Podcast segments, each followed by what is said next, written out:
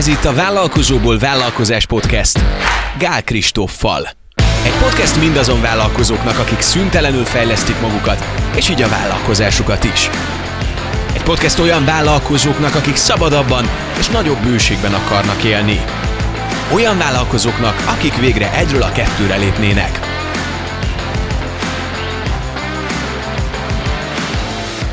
Minden növekvő vállalkozás életében eljön az a pont, amikor a fejlődéshez elengedhetetlen a munkatársak bevonása.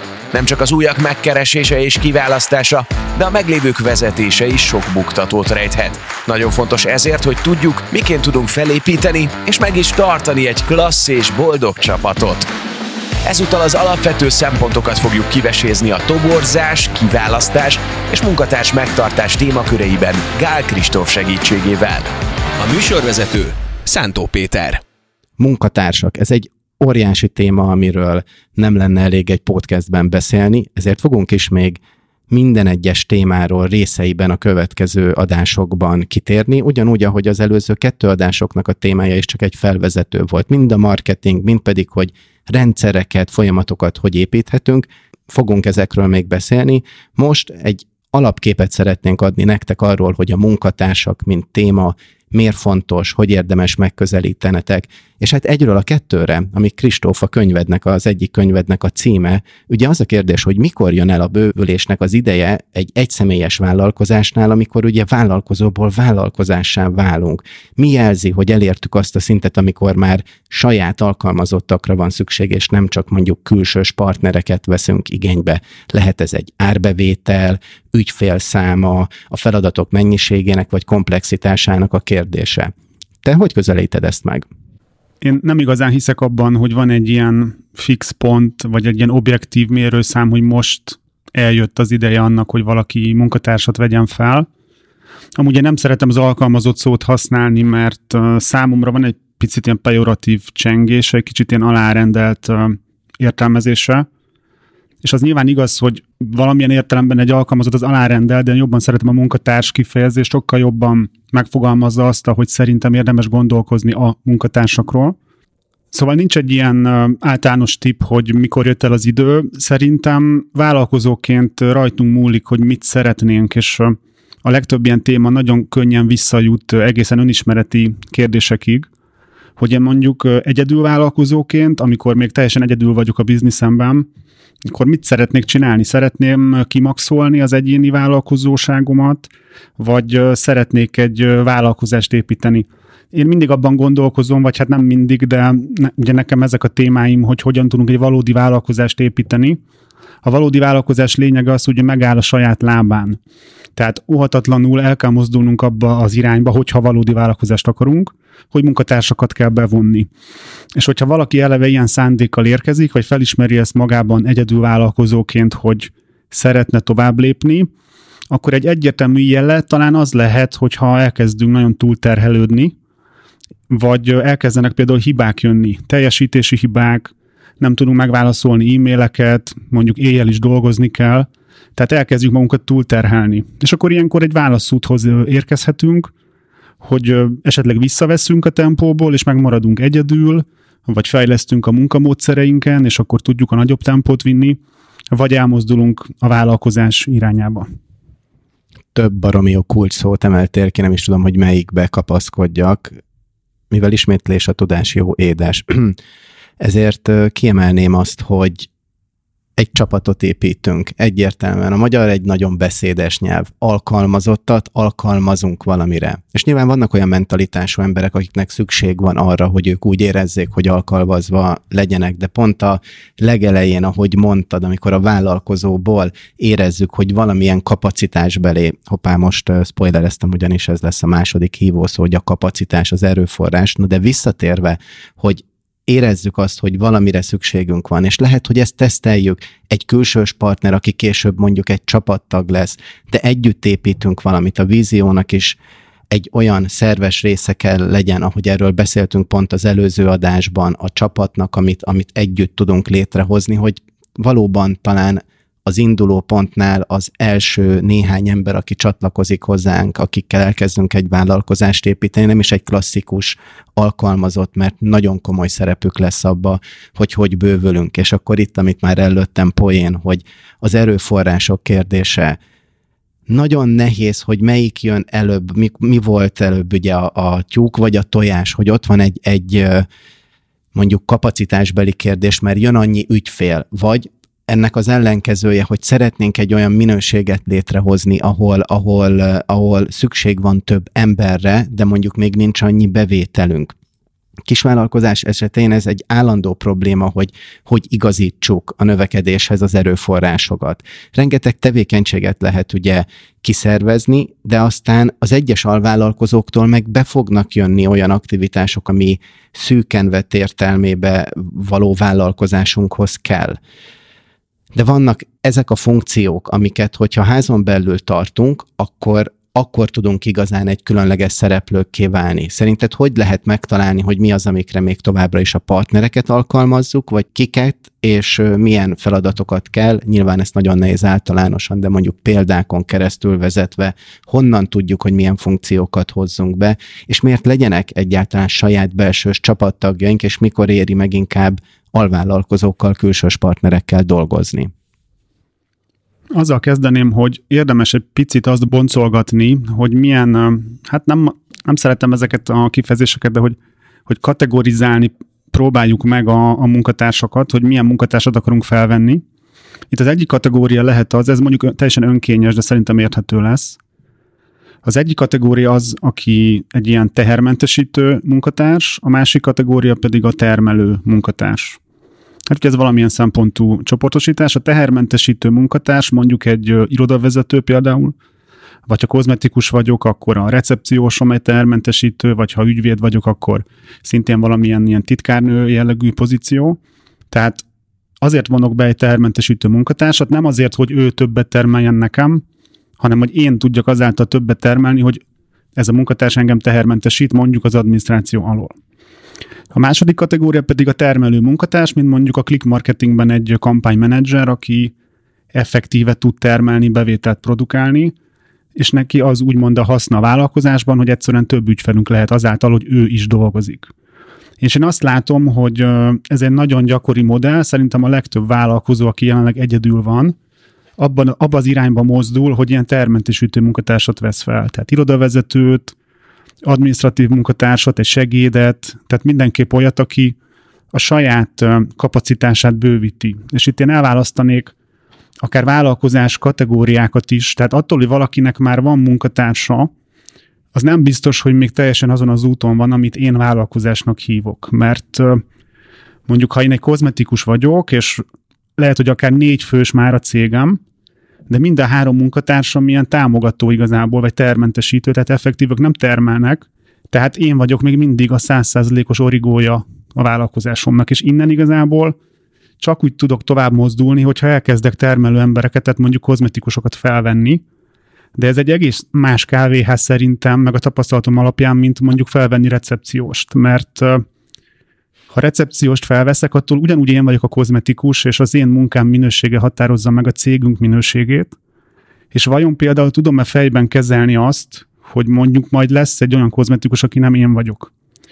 És ez nyilván nem csak kozmetikára igaz, hanem bármilyen témára, és egyébként ez a határ az, ahol a legtöbben szerintem leszoktak akadni. Tehát nagyon sokan, vagy hát viszonylag sokan eljutnak addig, hogy mondjuk ilyen támogató munkatársaik vannak, és ott akadnak le nagyon sokan, akár több fős cégek, ahol be kellene vonni termelő munkatársat, és egyébként én is itt akadtam le annó. Egész egyszerűen nem tudtam elképzelni. Ez a szokásos modell, hogy persze legyen irodavezetőnk, mert a számlákat nem muszáj nekem kiállítani, azt viszonylag könnyen meg tudom tanítani, hogy olyan legyen, mintha én csinálnám, de mondjuk azt, hogy más kampányt kezeljen, ugye ez ugyanúgy, mint hogy egy kozmetikusnak ez simán okozhat problémát, hogy nem tudja ezt elképzelni, én se tudtam elképzelni, és egyébként szerintem ez is abszolút visszavezet ilyen önismereti szintre, hogy én mennyire gondolom magam fontosnak, mit gondolok magamról, hogyha ha más is meg tudná ezt csinálni, amit én, akkor talán én nem is vagyok olyan különleges. Tehát, hogy ez nagyon, nagyon könnyen visszajut ilyen szintű témákig, én úgy látom. Szerintem ez egy nagyon jó téma lesz egy következő podcastre, de ne kanyarodjunk el ide, mert mélyre tudnánk ásni, főleg, hogy azt mondjuk, hogy a kereslet kínálatnál, hogyha csak én szeretnék az a sztár kozmetikus lenni, bár magamról nagyon könnyen el tudom képzelni, hogy ne legyek kozmetikus, hogy, hogy akkor csak körém kell építeni. Ugye ez nyilván a sztár kultuszra direkt ezt a szót használtam, hogy Beyoncé-ből egy van Beyoncé, köré azért kellett egy egyre-egyre nagyobb apparátus, mert azt az egy produktumot, aminek egy brutál magas ára van, ekkora személyzettel lehet kiszolgálni.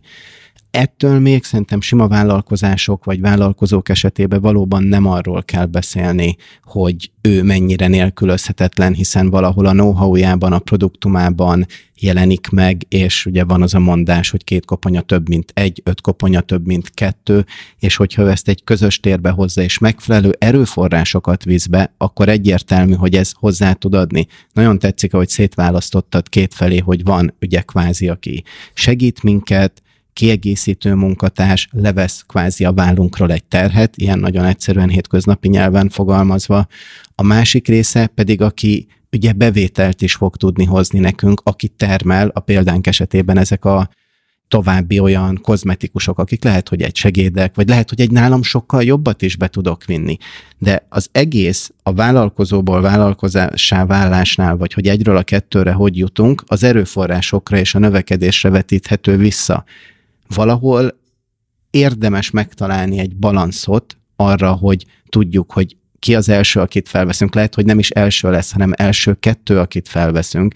Ehhez pedig egy baromi jó mankó, hogyha mérjük azt, hogy hogy tehermentesít valaki minket, az hogy jelenik meg költségben, és hogy tud azáltal akár, ha még csak én vagyok, egy plusz bevételt hozni, illetve hogyha felveszünk valakit a plusz oldalon, aki plusz bevételt termel, hogy tudja ez a, ezt a balanszot kvázi megtartani. Mennyire fontos ezen a szinten, hogy ennyire kiszámoljuk és mérhetővé tegyük a dolgokat, és hogy ezt a balanszt megtartsuk. Bevezetnék egy fogalmat, az RTV-t, ez a rövid távú visszaesés fogalmát, és munkatársak bevonásánál ez gyakorlatilag szerintem mindig felmerül. Ugye a rövid távú visszaesés azt jelenti, hogy termelek 100 egység bevételt, tök jól el vagyok, ha felveszek egy munkatársat, akkor azt várnám, hogy azonnal minden jobb lesz, hiszen bővül a cég, nagyobbak vagyunk, jobban megy, de a valóság az, hogy igazából visszaesés fog bekövetkezni, hiszen hirtelen nem fog annyival megemelkedni valószínűleg a bevételünk, viszont a munkatársal járó minden költség azonnal keletkezik, és nekem, mint vezetőként, ha jól csinálom, akkor ugye egy csomó plusz munka a munkatársal is foglalkozni, főleg az elején. Tehát könnyen megélhetem azt a helyzetet, hogy tök jónak látom magam, meg örülök, hogy végre felvettem egy munkatársat, igazából többet dolgozom, és kevesebb pénzem van. És hogyha ezt az RTV-t, a rövidtávú visszaesés valaki nem ismeri, és nem tudja jól fejben kezelni, akkor nagyon könnyen lehet, hogy hagyja a francba az egészet, és azt mondja, hogy hát sokkal jobb volt nekem, amíg egyedül voltam, igazából többet kerestem, kevesebb munka, valamit biztos nem csinálok jól, és inkább lehet, hogy abba hagyja.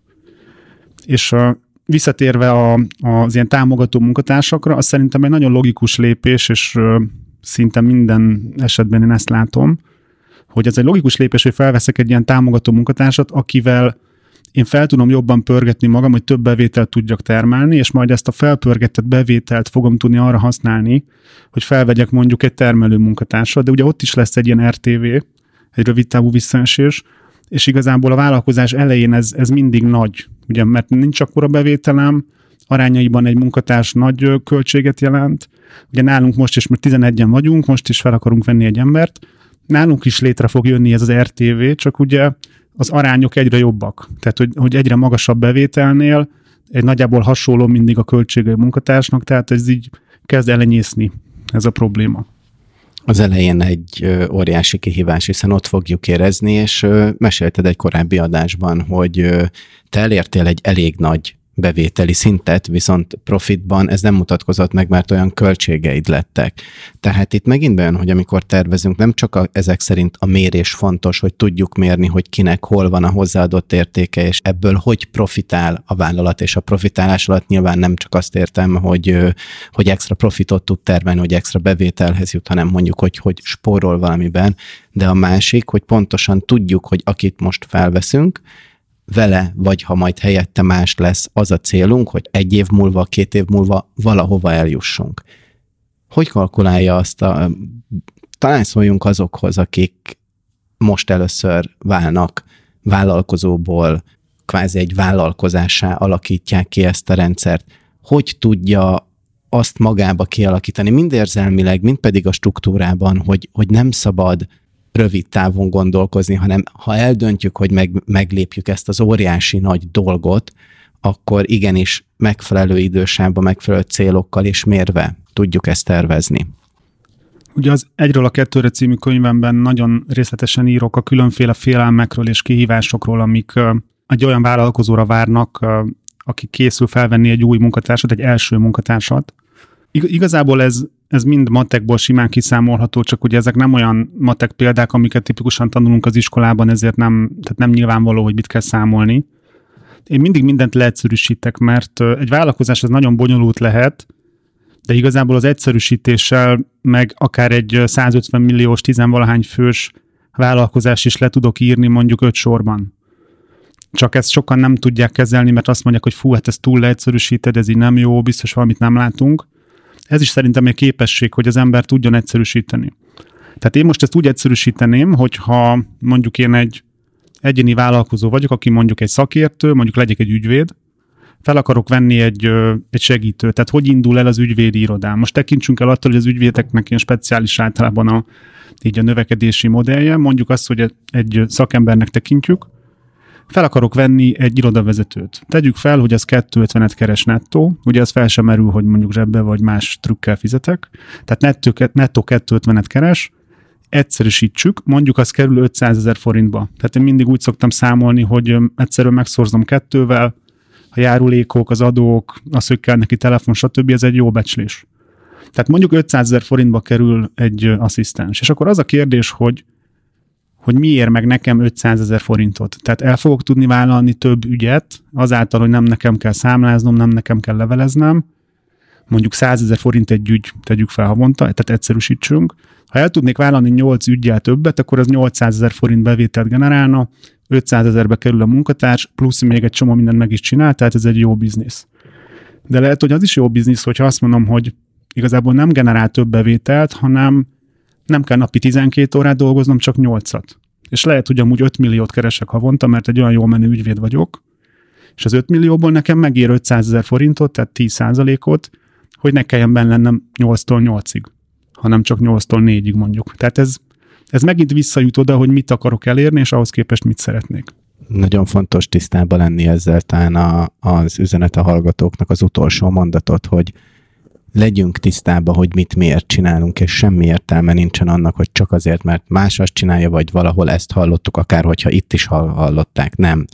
Nekünk mi a fontos, mi a célunk. Nagyobb bevétel az azért jó, mert akkor egy olyan vágyunkat, egy olyan szakmai célunkat valósíthatjuk meg, vagy egy belső projektet ki tudunk futtatni, vagy lehet, hogy tényleg annyi a célunk, hogy nem kell nagyobb bevétel, sőt, még lehet kisebb is a bevétel, ami majd végén az én zsebembe, mint vállalkozó zsebébe megmarad, de fele annyit kell dolgoznom, és attól én sokkal boldogabb vagyok, mert a hobbimra tudok fókuszálni, mert utazhatok, mert a családommal, gyerekemmel lehetek.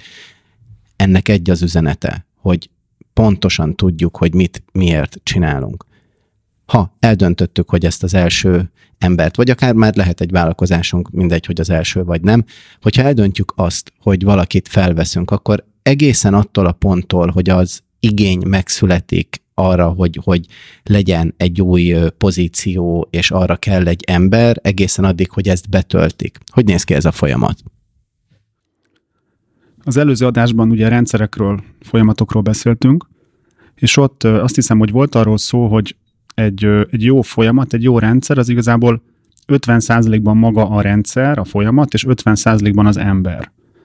És hogyha elkezdek gondolkozni egy új pozícióról, akkor ezt muszáj így egyben néznem, hogy mondjuk ez a pozíció hogyan fog illeszkedni a vállalkozásomba, és eleve azt is el kell döntenem, tehát én egészen addig visszamegyek egy pozícióról, vagy egy új emberről történő gondolkozásnál, hogy biztos, hogy kell-e egy új ember a vállalkozásomban.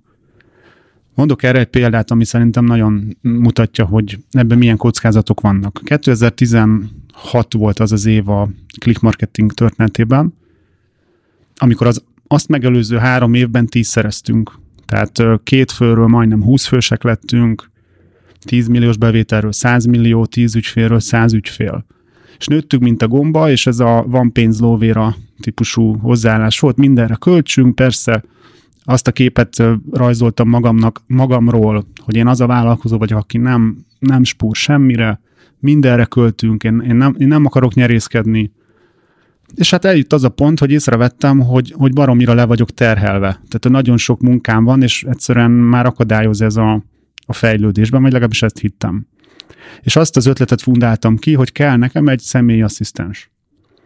És egy csomó pénzt beletettünk ebbe a projektbe, megfizettünk pszichológust, aki profilt hozott létre, hogy, hogy kit keressünk, rengeteget hirdettünk, rengeteg jelölt volt, egy csomó interjút megcsináltam, csak a nagyságrend az mondjuk, hogy ráköltöttem szerintem egy ilyen fél millió forintot a projektre, és mondjuk egy 30 órát a saját munkámból, és ott volt már a top három jelölt, hogy na most melyiket vegyem föl.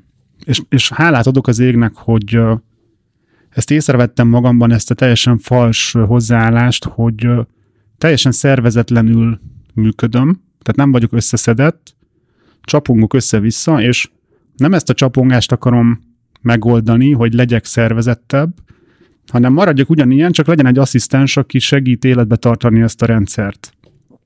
És végül úgy döntöttem, hogy nem, nem vettünk fel személy asszisztenst, hanem elkezdtem a saját munkámat jobban megszervezni, és akkor indult el egyébként az a folyamat, ami, ami máig vezetett, hogy egy sokkal kisebb létszámú, de sokkal jobban szervezett, hasonló bevételű, de sokkal nagyobb profitú vállalkozásom van. Tehát mindenképp vissza kell nyúlni addig, hogy vizsgáljuk meg, hogy biztos, hogy egy új munkatársa a megoldás. Nem arról van ez szó, hogy mondjuk öten vagyunk, teljesen szét vagyunk terhelve, kellene egy hatodik ember, de lehet, hogy az a probléma, hogy a munkatársak mondjuk nem jók és hogy ezt csak elfednénk azzal, hogy felveszünk egy hatodikat, lehet, hogy jobban kéne szervezni a munkát, vagy valakit le kéne cserélni. És ezt a folyamat közben sem gyengeség, vagy, vagy para beismerni, hogy igen, te már nem csak időt és pénzt költöttél rá, hanem volt egy döntésed is, hogy igen, neked tuti, egy személyi asszisztense van szükséged, pedig, pedig nem. És a, utolsó ponton, mielőtt felvetted volna a tökéletes jelentkezőt, néztél magadba, és mondtad azt, hogy oké, okay, végigmentem a folyamaton, több információm van, mint akkor, mint amikor elkezdtem, nem ez az út, és nekem kell változtatnom. Ebből nekem egy olyan üzenet is kijön, hogy először alakítsuk ki saját magunk, arról, amúgy erről beszélgettünk is az előző epizódban, ugye a rendszerek, folyamatok kapcsán, hogy kitaláljuk, hogy ezt hogy optimalizáljuk, kitaláljuk, hogy hogy működjön, és amikor azt látjuk, hogy már nincs hova optimalizálni, vagy legalábbis az már egy mikroszintű optimalizálás, viszont a rendszer elbír egy plusz embert, és itt megjegyezném, hogy simán elképzelem, hogy a jövőben azt fogod mondani, hogy igen, most ott tartunk, hogy szükségem lesz egy személyi asszisztensre, de először nézzünk magunkba visszakanyarodnék a... Nem engedném el ezt a kérdést, mert nagyon jó volt, amit mondtál, de, de azért legyen pár praktikus tanács arra a hallgatóknak, hogy oké, okay, az igény megvan. Szerintem ez volt igazából a nulladik pont, amit most elmondtál, Kristóf, hogy tutira kell-e valaki, körbejárjuk alaposan. Körbejártuk, és kell. Innentől hogyan zajlik maga ugye a folyamat, hogy ő, ő betölti azt a pozíciót? Onnantól, hogy keressük az embereket. Gyorsan két dolgot csak, hogy minél, jobb, minél könnyebb legyen erről gondolkozni. De szerintem két klasszikus ilyen új embert kell fölvenni szituáció van. Az egyik, hogy egy ugyanolyan embert kell felvenni, aki már megvan, csak mondjuk kell még belőle több, mint például nálunk a, a kampánymenedzserek. Most van hét kampánymenedzserünk, nyilván volt olyan is, amikor egy volt, kettő, három, négy, és látszott, hogy egyre több ügyfelünk van, nem bírják már a kampánymenedzserekkel, több kampánymenedzser. Aztán egyébként volt olyan pont is, hogy kiderült, hogy van 10 kampánymenedzserünk régebben, de igazából meg tudja csinálni hét a munkájukat, mert nem volt jó a munkaszervezés. Tehát ilyen is van. De ez az egyik, hogy kapacitást bővítünk, egy másik lehetőség pedig az, hogy egy új pozíciót hozunk létre. Nekünk ez most nagyon egy friss élmény, hiszen egy ügyfélmenedzser nevű új pozíciót hozunk éppen létre, amilyen eddig nem volt a click marketingben, vagy legfeljebb csak ilyen érintőlegesen így ennek az, ennek az ügyfélmenedzsernek az lesz a dolga, hogy a meglévő több mint száz ügyfelünknek a napi dolgait nem szakmai szempontból kezelje, egy plusz törődést vigyen bele a rendszerbe, és ennek a példáján keresztül el tudom mesélni, hogy hogy lehet jól munkatársat fölvenni szerintem. Tehát itt megszületett egy igény, hogy van egy vákum a cégben, van száz ügyfelünk, tök jól meg tudjuk csinálni a munkát, be tudunk hozni ügyfelet, meg minden, de hogy a száz ügyfél az már azért annyi akár administratív, akár ilyen törődési igényt generál, hogy ezt valakinek csinálnia kellene, illetve szükség lenne arra, hogy az új szolgáltatásainkat ennek a meglévő száz ügyfélnek el tudjuk adni. Persze csak akkor, hogyha szükségük van rá. Hozzunk létre erre egy pozíciót. Én most már úgy dolgozom, hogy van egy bejáratott ilyen, hát mondjuk azt, hogy HRS vagy pszichológus cég, hát inkább HRS, akik amúgy pszichológusok is, és leültem velük beszélgetni, elmondtam, hogy milyen emberre van szükségem, és együtt alkottunk egy profilt. Tehát megnéztük azt, hogy mondjuk egy ilyen ügyfélmenedzsernek mennyire kell szélszesnek lenni, mennyire kell pörgősnek lenni, mennyire kell tudnia, most mondok ilyeneket, jól számolni, vagy mennyire fontos, hogy mennyire jó a szövegértése, vagy hogy milyen gyorsan tudjon dönteni, tehát ilyen, ezek ilyen pszichometriai, ilyen, nem tudom, tulajdonságok. Tehát, hogy milyen személyiséget keresünk erre. És mi használunk ilyen pszichometriai teszteket, amivel a jelölteket egy, egy ponton szoktuk tesztelni, Ugye itt azt nézzük, hogy minél nagyobb találati eséllyel vegyünk fel olyan embert, akit aztán meg is tudunk tartani. Hát ugye óriási költség nem jó embert fölvenni. És igazából az embert is szivatjuk, és a szervezetnek is nagyon rosszat tesz valakit mondjuk elküldeni. De ugye nem ezzel kezdünk. Tehát azzal kezdünk, hogy csinálunk ehhez egy jó álláshirdetést. És itt az álláshirdetés alatt nem azt értem, hogy feladok az újságban egy hirdetést, hanem azt, hogy a honlapunkon van egy olyan landing oldal, ami az álláshirdetésről szól, vagy az állásról szól, és ezen az oldalon lehet rá jelentkezni. Nálunk úgy lehet jelentkezni, hogy egy űrlapot kitöltesz, ezzel egyből bekerülsz a CRM rendszerünkbe. De hogy hogy kerül érdeklődő ide a landing oldalra? Hát Facebook és egyéb hirdetésekkel az e-mail listánkra kiküldjük, hogy új pozíció nyílt nálunk, Facebook posztokkal keressük, csoportokba beposztoljuk, a munkatársak egyébként szólnak az ő ismerőseiknek, tehát terelünk látogatókat erre az oldalra, ugyanúgy, mint hogyha valamit el akarnánk adni. Mert végül is ez is egy termék, amit eladtok. Igen, és ráadásul nekünk nagyon fontos, és szerintem ma már mindenkinek fontos kellene, hogy legyen, aki valódi vállalkozást akar építeni, hogy itt nem szabad fordítva ülni a lovon. Hogy én vagyok valami király, aki, aki lehetőséget ad arra, hogy valaki nekem dolgozzon, hanem én egy partnert, egy munkatársat keresek, aki ugyanúgy szeretne nálunk vagy velünk dolgozni, mint ahogy mi vele. És ez egy ilyen win-win, nyertes-nyertes szituáció lehet, ekkor tudunk igazán jó céget építeni. Tehát elkezdenek jönni a jelentkezések, ugye ezt szoktuk így toborzásnak nevezni, hogy toborzunk jelölteket. Én azt mondom, hogy a legtöbb cég elköveti azt a hibát, hogy nincs elég jelöltje. Tehát, hogy nagyon kevés emberből választja ki az új munkatársait, és mondjuk öt jelöltből nem lehet szerintem jó embert felvenni. Hát erre nehéz ilyen ökölszabályt mondani, meg nincs is nagyon értelme, de mondjuk szerintem 20 jelölt alatt nagyon nagy a kockázata annak, hogy nincs elég jelölt. Nekem az a megfigyelésem, hogy a click marketing, vagy nem megfigyelésem, ez a tény, hogy a click marketingnél ilyen 50 jelentkező alatt nincsenek általában, amikor keresünk egy pozícióra. Nyilván ennek az az oka, hogy a munkáltatói márkánk az jó, 15 éve építünk egy brandet, jó nálunk dolgozni, jó a hírünk, sok tartalmat hozunk létre, ismertek vagyunk, meg jók az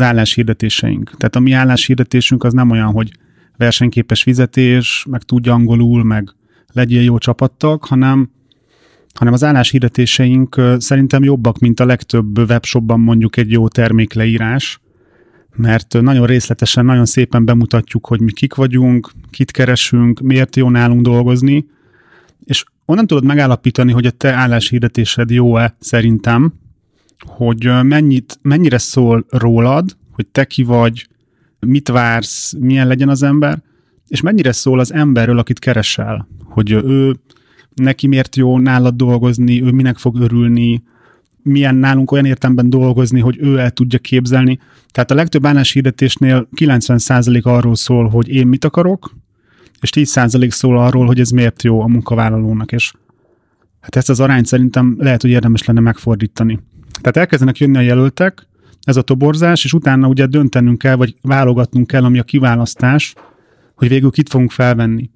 Mi úgy csináljuk, hogy van egy kérdőív az elején, ugye CRM rendszerrel kezeljük a jelölteket, a CRM rendszer minden jelentkezőnek automatikusan küld egy kérdőívet, amiben ilyeneket kérdezünk, hogy mondjuk milyen vezetővel szeretsz együtt dolgozni, miért szeretnél munkahelyet váltani, mennyit szeretnél keresni, és azt is megkérdezzük, hogy miért tartod reálisnak azt a fizetési igényt, amit megjelöltél. Ezt nem olyan régóta csináljuk, de ez egy brutál jó eszköz arra, hogy meg tud nézni, hogy mennyire gondolkodik helyesen egy, egy munkavállaló. Tehát mondjuk azt írja be, hogy nettó 300-at akar keresni, és az indoklásra azt írja, hogy hát azért, mert ennyiből szeretnék megélni. Az nem azt mondom, hogy rossz válasz, mert itt nincs jó meg rossz válasz, de én jobban szeretem az olyan válaszokat, amikor látom, hogy van valami megfontolás mögötte, hogy mondjuk szerintem mennyit tudok termelni a vállalkozásnak, vagy tehát, hogy valamilyen gondolat van mögötte. Tehát van ez a kérdőív, ha ezt is kitöltötték, akkor az a, a, szintén a CRM rendszer küld egy újabb automata levelet, amiben próba feladatot szoktunk kérni. Most például az ügyfélmenedzser pozíciónál az a próba feladat, hogy csinálj egy maximum három perces fekvő formátumú videót magadról, egy ilyen, ilyen beszélő fej, ilyen talking head típusú videót, amit tölts fel a YouTube-ra, ilyen privát, vagy hát olyan verzióba, hogy ne lássa más csak az, aki a linket tudja, és ezt küld el nekünk. És nagyon érdekes, hogy nem mindenki tudja megugrani ezt a feladatot. Már egy nagyon jó szelekció. Van, aki nem meri megcsinálni, és ezt meg is mondja, vagy azt mondja, hogy nekem ez sok, tőlem ne kérhetek videót. Van, aki nem tud három perceset csinálni, mert csinál egy fél perceset. Az is nekem ugye azt üzeni, hogy hát lett volna három percet úgymond eladni magad, de elég ne gondoltad a fél percet, ez nekem nem jó jel. Vagy van, aki csinál egy 7 perceset, ráadásul álló formátumban, ami ugye azt üzeni nekem, hogy hogy egy ilyen fontos pillanatban, mint az álláskeresés, nem tud figyelni egyszerű kérdésekre, akkor vajon milyen munkatárs lesz, hogyha éles munkáról lesz szó? Tehát van ez a kérdő, hogy próbafeladat, és igazából amíg ezeket valaki nem csinálja meg, addig a szó szerint nem igaz, mert szoktam nézegetni közben is, de igazából addig úgymond nem nyúlok egy jelölthöz. Tehát akkor nyúlunk egy jelölthöz, hogyha benn van az önéletrajza, bent van a motivációs levele, bent van a kérdőíve, és bent van a próba feladata. Az a megfigyelés egyébként, hogy mondjuk ha az arányokat nézzük, akkor 100 jelentkezőből maximum 50 jut el addig, hogy bent van minden adata. Tehát igazából 50 jelentkező úgy kirostálja magát, hogy egy percet se kellett rászánnom, hanem egyszerűen ő így kikvalifikálja magát a rendszerből azzal, hogy nem képes megcsinálni a kéréseket. Aki marad, azok közül a, a, a számomra szimpatikusakat felhívom telefonon, ez egy ilyen 5 perces hívás szokott lenni. Egyébként ezekről is folyamatosan a CRM rendszerünk küld tájékoztatót, hogy bekerültél a telefonos körbe, ez a telefonszámom, erről foglak hívni. Ha nem tudod felvenni, akkor semmiképp ne hív vissza, hanem küldj egy SMS-t, hogy mikor hívjanak. És például ez egy olyan pont, amit nem mindenki tud megugrani. Tehát hívom, 5 perc múlva hív vissza, akkor tudom, hogy ő nem az igazi. És erre sokan mondják, hogy túl szigorú vagyok, de én ehhez úgy állok, hogy ha egy ilyen, egy ilyen fontos folyamatban valaki képtelen ilyen alapvető kérésekre figyelni, akkor tényleg mire számíthatok tőle a jövőben? Tehát szerintem ezeket érdemes komolyan venni. Sőt, mindenkinek érdemes praktikákat bevezetni, ami, aminek köze sincsen ahhoz, ami effektív a feladatja esetben, hogy egy állásinterjún, mondjuk egy telefonos interjú végbe menjen. És pont ez a baj, hogy egyrésztről, aki jelentkezik, mint új csapattag, aki az állásra jelentkezik, ő nem gondolja hogy lehet, hogy engem nem csak azzal tesztelnek, hogy, hanem ezt is nézik, és nagyon sok munkáltató, tehát aki keres embert pont azért, amiről ugye a podcast elején beszélgettünk valamilyen célzattal, azt a pluszt nem veszi be, hogy oké, okay, hogy tudom, én nem csak azt a konkrét kompetenciát mérni, vagy az embert és a szemébe nézni és tesztelni, hanem milyen olyan más árulkodó jelek vannak, amik nekem abban tudnak segíteni, hogy eldöntsem, hogy ő valóban alkalmas lesz-e akár olyan alapfeladatok megugrására, hogy ne álló, hanem fekvő formátumú videót vegyem fel. Jó, hogy felvetetted ezt a témát, mert ez nagyon fontos, hogy, hogy igazából mit figyelünk egy jelöltön. Ugye én azt szoktam mondani, hogy két dolgot lehet alapvetően figyelni. Egyrészt így a szakmai dolgait, vagy a tapasztalatát, vagy a képzettségét, és a személyiségét. Tehát van a személyiség, és van mondjuk a munkával kapcsolatos tapasztalat, tudás. És én azt mondom, és igazából nem csak én mondom, hanem mindenki, aki, aki ezt igazán komolyan csinálja, meg aki jó céget akar építeni, hogy sokkal fontosabb a személyiség. És ez nem azt jelenti, hogy ha mondjuk repülőgép pilótát keresnék, akkor felvennék egy tök jó fej, meg tök jó személyiségű embert, aki nem tud repülőt vezetni, tehát ez nyilván nem ezt jelenti, hanem azt jelenti, hogy ha mondjuk lenne öt pilóta, mind az öt megüti a, a, azt a szintet, amire szükség van szakmailag, akkor lehet, hogy egy rosszabbat vagy egy kevésbé tapasztaltat vennék fel, aki viszont személyiségileg jobban illeszkedik a cégembe, és aztán a többit tudásban, tapasztalatban majd én hozzáadom. Mert nálam a megfelelő személyiségnek része az, hogy tanulékony valaki, és motivált, és fejlődni akar, és hogy sokkal fontosabb igazából a, a tudásának a pillanat felvételénél az, hogy milyen a tudásának a trendje. Tehát lehet, hogy mondjuk valaki mondjuk a B jelölt fel annyi tud, mint az A, csak látszik, hogy az A jelölt ő már a maximumán van, és nem fog tudni fejlődni, viszont a B jelölt, aki most fel annyi tud, mint az A, lehet, hogy ötször annyira lesz képes, csak most épp egy felfutó fázisban van, és ha az én cégem képes a munkatársakat fejleszteni, már pedig képes, akkor már rövid távon is sokkal jobban járok a B munkatársal. Megvan B munkatárs, egyre jobb minőségű a csapatod, talán még ki is jelentheted, hogy van egy jó csapat. Ugorjunk egy olyan témára, hogy mi az összefüggés a jó csapat és a minőségi produktum között. Ugye nagyon fontos, hogy én, én mindig arról beszélek, hogy valódi vállalkozást akarunk építeni. Tehát nem, nem egyénieskedni akarok, nem a saját teljesítményemet akarom kimaxolni, hanem létre akarok hozni valamit, ami túlmutat magamon. És hogyha így van, akkor nekem muszáj vezetőként abban gondolkoznom, hogy egy jó csapatot építsek, egy boldog csapatot, és majd ez a boldog jó csapat szerez jó vevőket, és ez a kettő együtt majd kiad egy nagyon klassz vállalkozást. Azért kell ebben gondolkoznom, mert ha nem ebben gondolkozom, akkor folyamatosan korlátja leszek a, a saját vállalkozásomnak, és egyszerűen akármilyen csodálatos tehetség vagyok, ennek mindig lesz egy nagyon konkrét plafonja, hogy én mondjuk mennyit tudok termelni, mennyi embert tudok akár közvetlenül vezetni vezetőként.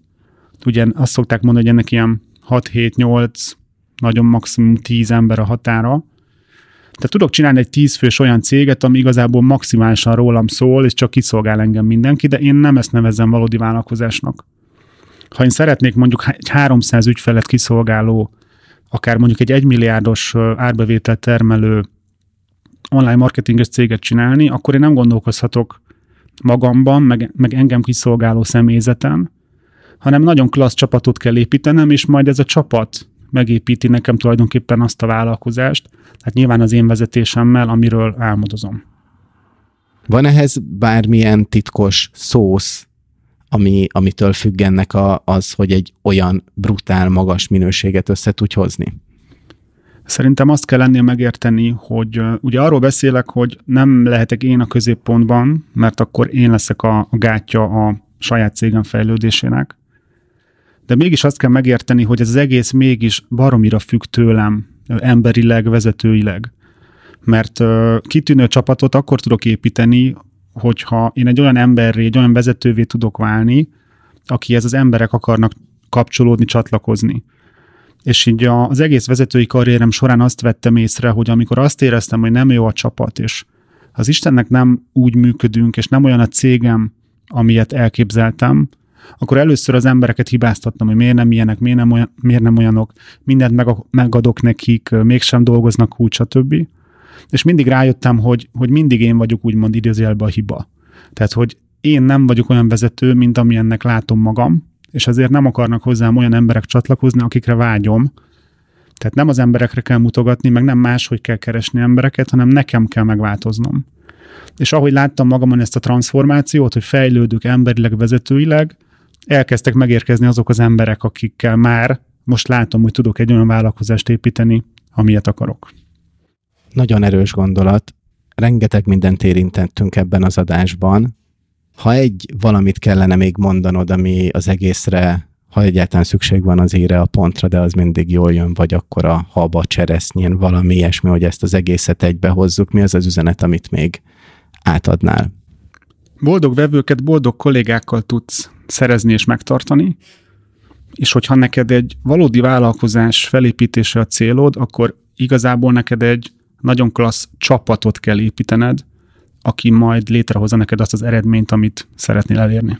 És ott a pont, A következő adásban mindenkinek a kedvenc témájáról fogunk beszélgetni, ami a pénzügyek, és hogyha már ez nem volt eléggé felcsigázó, akkor Kristóf mondja valamilyen olyan gondolatot, ami miatt mindenféleképpen meg kell hallgatni. Nem az a kérdés, hogy mennyi pénzt termelsz, hanem hogy mennyit tudsz belőle megtartani. Ez volt a Vállalkozóból Vállalkozás Podcast Gál Kristóffal és Szántó Péterrel.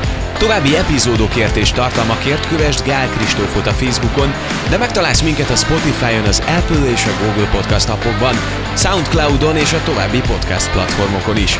Hamarosan egy újabb epizóddal érkezünk.